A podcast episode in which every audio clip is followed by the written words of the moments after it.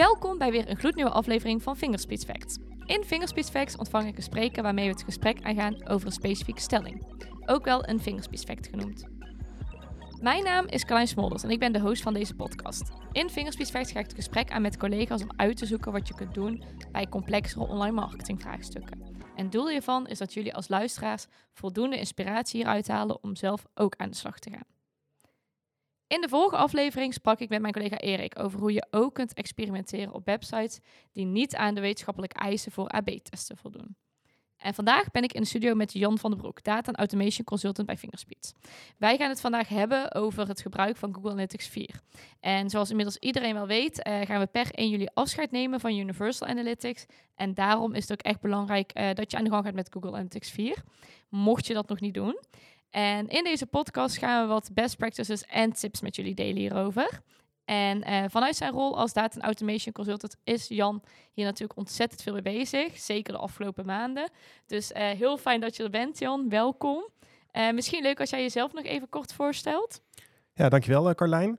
Um, ja, mijn naam is Jan van den Broek. Uh, zoals je al zei, ben ik Data Automation Consultant. Dat doe ik binnen het Data Automation Team. En uh, binnen die rol ben ik uh, hoofdzakelijk bezig met customer data platformen. daarmee kun je websites personaliseren. Google Tag Manager en ook natuurlijk Google Analytics. inderdaad, wat je zegt, hot topic momenteel. Um, ja, er is gewoon heel veel gaande. En iedereen probeert natuurlijk weer op tijd klaar te zijn voor wanneer, het, wanneer we echt over moeten, 1 juli. Ja, voor die harde deadline. Er is Precies. natuurlijk heel veel om te doen nu. Uh, een van de dingen, om even te beginnen, is natuurlijk een stukje privacy. Wat mag nou wel en wat mag nou niet? Ja, privacy is inderdaad wel echt uh, heel belangrijk. Uh, er is natuurlijk gewoon heel veel om te doen uh, in de wetgeving de laatste, laatste jaren. daarin zien we eigenlijk wel dat Universal Analytics daar gewoon een stap te ver in gaat. het kan niet gebruikt worden zonder cookies. het verzamelt eigenlijk standaard IP-adressen. En daarmee uh, uh, ja, overtreedt, het die, uh, overtreedt de wetgeving. bij Google Analytics 4 zie je wel dat ze dat al veel beter op orde hebben. Dus het kan ook gebruikt worden zonder cookies. IP-adressen worden niet, worden niet opgeslagen. Um, ja, en ze, wat je mag bekijken in de, in de rapporten, dat wordt ook wat, meer, ook wat meer beperkt om die privacy van de gebruiker te waarborgen. Dus daarin gaan ze al veel beter mee met de tijd. Uh, het is natuurlijk wel zo dat Google een, uh, een Amerikaans bedrijf is. En dat is ook hetgeen wat nou het lastige uh, is. Um, er mag nou eenmaal niet zomaar data worden uitgewisseld eh, tussen Europa en, en Amerika. En dat is eigenlijk nog een beetje het, het ja, soort hangijzer, heet hangijzer momenteel, wat, waar nog een hoop om te doen is. Um, ik ga er alleen wel van uit dat Google dat soort zaken gewoon oplost. Want die willen hun diensten gewoon blijven aanbieden hier in, in Europa. Dus uh, dat het uiteindelijk uh, zal het uh, op het gebied van Google Analytics 4 gewoon met een sisser aflopen, verwacht ik. Ja, nou ik ben blij dat je optimistisch bent, dat we verwachten dat het gewoon allemaal wordt opgelost met Google Analytics 4. Um, ehm, stel, we gaan even uit van echt worst case scenario. Dus um, het komt er allemaal niet doorheen, het gaat niet met privacy. Um, er zijn andere uitdagingen. Wat zijn dan alternatieven voor Google Analytics 4? Zijn die er überhaupt wel? Die zijn er zeker. En we zien eigenlijk juist zodat Universal Analytics wordt uh, uh, ja, binnenkort stopt, uh, dat klanten van ons toch wel kritischer zijn eh, in het bekijken van oké, gaan we nou gewoon mee in Google Analytics 4, wat Google van ons verwacht? Of gaan we toch kijken naar een, naar een alternatieve oplossing om dat soort data niet meer bij Google weg te leggen? en dan zie je dat we met name te maken hebben met Matomo en Pivik Pro. Uh, wat echt die, ja, wat voor de meeste van, van onze klanten in ieder geval de juiste alternatieven zijn om ook de data in te verzamelen. Kijk, het is natuurlijk wat lastiger om um, het, de echte koppeling weer met Google Ads bijvoorbeeld te maken, maar zeker niet onmogelijk. En je hebt gewoon iets meer controle over waar je je data opslaat. Um, bij beide is het zo dat je uh, je eigen hosting uh, daarvan kan regelen. Dus dan ben je zeker helemaal zelf in, in control over waar je data precies staat. Uh, maar je kunt ook de, uh, ja, de tools zelf betalen, zodat het in Europa gehost wordt voor je. En dan regelen zij eigenlijk alles uh, daaromheen, zoals je dat gewend was bij, bij Google. Um, dus dat zijn zeker de, de opties daarvan. Nadeel ondertussen, want ja, je kunt niet zomaar denken, oh, dan gaan we gewoon over naar een, naar een andere dienst, is dat je daar wel voor moet betalen. Dus je bent er wel maandelijkse kosten aan kwijt om, om daar gebruik van te kunnen maken. Oké, en dan puur uit nieuwsgierigheid, Jan. Uh, jij zult vast wel weten wat een beetje die richtlijnen zijn van die kosten. Hebben we het dan over grote bedragen? Uh, ja, of het groot of klein is, dat, uh, dat hou ik om het even. Maar nee, het is. als het, ja, ik weet in ieder geval, als we spreken over 5 miljoen hits die verzameld kunnen worden per maand. dan gaat het bij Matomo over. even kijken, 790 euro. En bij Pivik Pro over 1490 euro. Dus dat zijn gewoon de kosten die je kwijt bent om dus van hun platform gebruik te mogen maken op hun servers. Um, die 5 miljoen hits, dat zijn niet zomaar paginaweergaves die, uh, die je ontvangt. Maar dat is eigenlijk alle data wat, wat binnenkomt. Dus een paginaweergave is inderdaad een hit.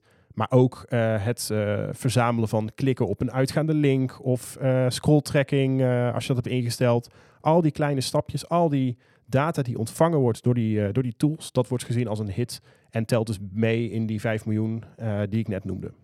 Ja, en paginaweergave en dergelijke is uh, duidelijk. Wat bedoel je precies met scroll tracking? Ja, scroll tracking is wanneer je op de pagina scrolt en dat hij bij bepaalde percentages of, of eventueel afstanden een um, gebeurtenis afvuurt richting zo'n zo'n platform.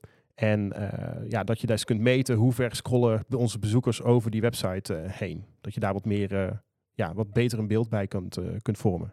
Oké, duidelijk. En die kosten die lopen best wel uiteen. Zit hem dat dan vooral in functionaliteiten volgens jou? Ja, klopt. Het zit hem wel met name in die functionaliteiten. We hebben ze ook zelf ook gescoord ten opzichte van Google Analytics 4. Um, ehm, dus wat is het voordeel van de ene tool en wat, wat, wat zit er voor extra functionaliteit in? Um, ja, en dan zie je wel dat Pivot Pro daar wat meer bovenuit steekt uh, ten opzichte van een, van een Matomo. Ja, dus afhankelijk van waar je het allemaal voor nodig hebt, kun je dan bepalen van oké, welke tool past dan ook daadwerkelijk het beste bij mijn organisatie. Ja, precies inderdaad. Dat is het. Okay, maar nou, laten we gewoon hopen hè, dat, het, dat het niet nodig is, dat gewoon Google Analytics 4 onze beste vriend blijft.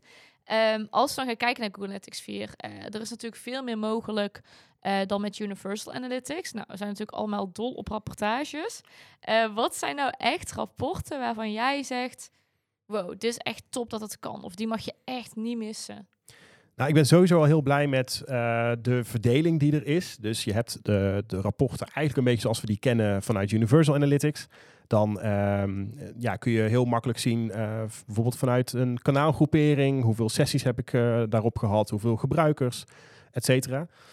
Um, maar mocht dat nou niet voldoen, dan heb je dus de mogelijkheid om dat zelf aan te passen en ja, voor jou te selecteren wat voor jou het beste werkt. Nou, dat is eigenlijk al één waar ik, waar ik enthousiast over ben. Dus je kunt het veel meer naar je eigen hand zetten.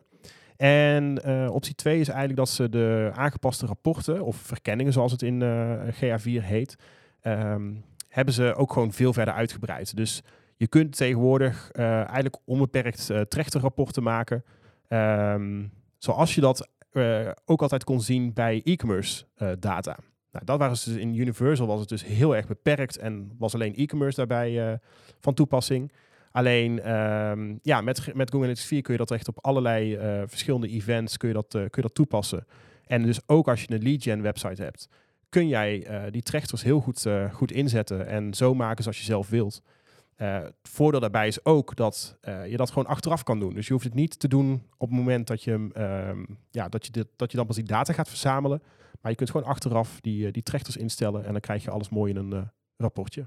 Oké, dus je kunt die data gewoon op de normale manier verzamelen, maar je kunt dan dus later meer met je data en dus betere conclusies trekken, begrijp ik. Ja, klopt. Ja, en je kunt heel hoog over beginnen. En als je ziet van hé, hey, daar zit een, uh, een afwijking, uh, dan kun je er uiteindelijk extra uh, dimensies en dergelijke aan toevoegen om zo meer diepgang in die analyse te vinden. Ja, en dus ook voor lead gen, bijvoorbeeld ook voor B2B bedrijven die eerst misschien wat minder inzichten hadden, die hebben nu juist echt een hoop meer inzichten. Ja, ja, zeker. Je kunt gewoon duidelijkere rapporten maken.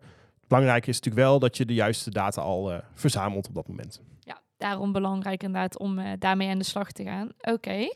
En uh, nou, dat is natuurlijk een heel mooi voordeel. veel meer flexibiliteit begrijp ik ook. Um, we noemden net al eventjes kort privacy, maar zullen misschien nog wel andere uitdagingen zijn met Google Analytics 4. Um, ehm, zijn, zijn, die, zijn er bepaalde belemmeringen? Ja, die zijn er helaas wel. Het is niet dat alles inderdaad helemaal perfect is daarbinnen. Ehm, waar we heel erg tegen aanlopen de laatste tijd is drempelwaardes binnen rapporten. Uh, zodra je wat meer persoonlijke data of eigenlijk uh, wat, ja, wat meer individuele uh, data toevoegt aan, aan GA4, dan zal die sneller een drempelwaarde laten zien. Of, of zal die sneller in werking treden. waardoor je soms gewoon helemaal niks meer ziet in de rapporten. Nou, dat doet hij niet zodra je heel erg hoog overkijkt. Dan, eh, dan kun je prima die rapporten bekijken.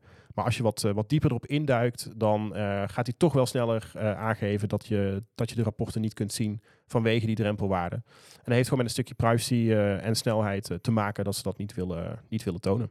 Omdat ze dan bang zijn dat het te veel naar één persoon kan toeleiden. Ja, precies. Dat is inderdaad Ja. de reden daarvan. Ja, daarnaast, ik heb eigenlijk nog eentje die ik daaraan kan, eh, kan toevoegen. Ja. En dat is eh, dat je niet altijd alles kan filteren in rapporten. Ehm, dus als je gaat kijken tussen de rapporten in GA4 en die, eh, de, de, de verkenningen, dus de wat meer de rapporten met diepgang, dan zitten daar verschillende filters in. Ehm, en op, dat, op die rapporten kun je dat gewoon niet alles eh, makkelijk toepassen. Dus dan zul je toch wat sneller richting die, eh, die verkenningen moeten gaan om die diepgang in die analyses te kunnen doen. Om dus te zorgen dat je toch die informatie hebt. Ja. Maar je kunt dat dus niet ehm, automatisch met elkaar koppelen, begrijp ik. Nee, het zijn echt twee losse onderdelen. Dus op die manier moet je dat ook, eh, ja, moet je dat ook zo benaderen. Het is gelukkig wel zodat je die, eh, die verkenningen gewoon kan opslaan. Dus eh, ja, je hoeft het één keer samen te stellen en vervolgens kun je het heel snel aanklikken om toch bij die data te kunnen komen. Ja, dus in plaats van als je het dan in je rapport ziet, moet je gewoon even terug naar verkenningen. En kun je daar gewoon met één klik op de knop toch die data inzien die je dan misschien niet in je rapport hebt staan, Precies. maar wel bij verkennen. Ja. Oké, duidelijk. Oké, ehm, en die drempelwaarde, je gaf net al even aan, dat is dus eh, veranderd. Ehm, heb je daar een, een concreet voorbeeld van? Ehm, ja, op het moment dat wij een, eh, bijvoorbeeld een ID van een eh, andere tool weer in Google Analytics 4 terug willen laten komen, dan zullen we echt wel zien eh, ja, dat je gewoon niet altijd ieder rapport meer kan openen zonder dat je eh, daarin of data mist of dat hij het helemaal niet kan tonen. Hij is er overigens altijd wel heel duidelijk over dat het zo is. Dus het is niet dat je in één keer een, eh, voor verrassingen daarin komt te staan. Maar het is wel, ja, wel vervelend als je met je analyse bezig bent en niet altijd ja, er helemaal op, op door kan gaan door die, door die waarde, die drempelwaarde. Ja, omdat je dan dus eigenlijk letterlijk eh daar tegenaan loopt. Ja. Ja. Oké, helder. Nou Jan, we zijn alweer bijna aan het einde gekomen van deze podcast. Eh, maar voordat ik je laat gaan, ben ik nog even heel benieuwd. Heb je nou echt nog een, een laatste gouden tip voor de luisteraars? Dus wat, wat moeten ze nou echt doen om goed aan de slag te kunnen met GA4? Ehm, ja, mijn, mijn gouden tip ehm, ja, zou toch wel zijn om niet te wachten eh, met, het, ja, met het analyseren in Google Analytics 4. Ehm, ja, 1 juli, je noemde het al eerder aan het begin. Ja, dat is gewoon de datum waarop we eh, binnen Universal Analytics geen nieuwe data meer binnenkrijgen. Eh, we kunnen dan gelukkig nog wel bij de rapporten. Maar eh, ja, dan moet je gewoon een alternatief hebben. En ik zie het gewoon nog heel veel gebeuren dat iedereen gewend is om in Universal Analytics te werken. Dus dat dat ook blijven doen. Maar straks kunnen we niet anders meer. Dus mijn advies is, ga nu gewoon lekker met Google Analytics 4 of eventueel een alternatief aan de slag. Ehm, ga erin analyseren en dan eh, eh, ja, kun je altijd nog even teruggrijpen naar Universal Analytics op het moment dat je er even niet uitkomt. Maar dan heb je het in ieder geval eh, ja, wat kennis gemaakt. En zo heel veel kun je ook niet fout doen in het, in het bekijken van alle rapporten of het samenstellen van je eigen rapport. Ja, omdat je anders ook echt data gaat missen op het moment dat je er niet meer aan de slag gaat. Ja, dan, dan kom je het misschien op een te laat moment kom je erachter dat er toch iets anders nog ontbreekt wat je wel graag wilt, wilt zien. En het is natuurlijk zo 1 juli. Inderdaad, het gaat heel snel. Precies. Hey Jan, super bedankt voor jouw input. Ehm, ik hoop dat in ieder geval de luisteraars hier voldoende eh, tips en eh, tricks uithalen om hier zelf mee aan de slag te gaan. Ehm, ik wil jullie allemaal bedanken voor het luisteren naar deze podcast. Eh, Jan heeft ook een webinar gegeven over dit onderwerp. En die kun je via onze Premium Growth Lab terugkijken. En daarin zal hij nog wat meer laten zien van dus de eh, rapportmogelijkheden, het verkennen en nog eh, veel meer nuttige content. Dus ben je nog geen lid, meld je dan vooral aan. Dat kan via www.growthlab.nl. En eh, naast deze content vind je natuurlijk nog veel meer, zoals andere podcasts, downloads, eh, nou, noem maar op. En later deze maand ehm, ga ik het gesprek aan met mijn collega Simone. En dan gaan we de best practices binnen B2B marketing eh, bespreken. Dus hou ons kanaal ook goed in de gaten om meer van dit soort content te kunnen ontvangen. En dan eh, wil ik je nogmaals bedanken voor het luisteren en eh, hopelijk tot een volgende keer.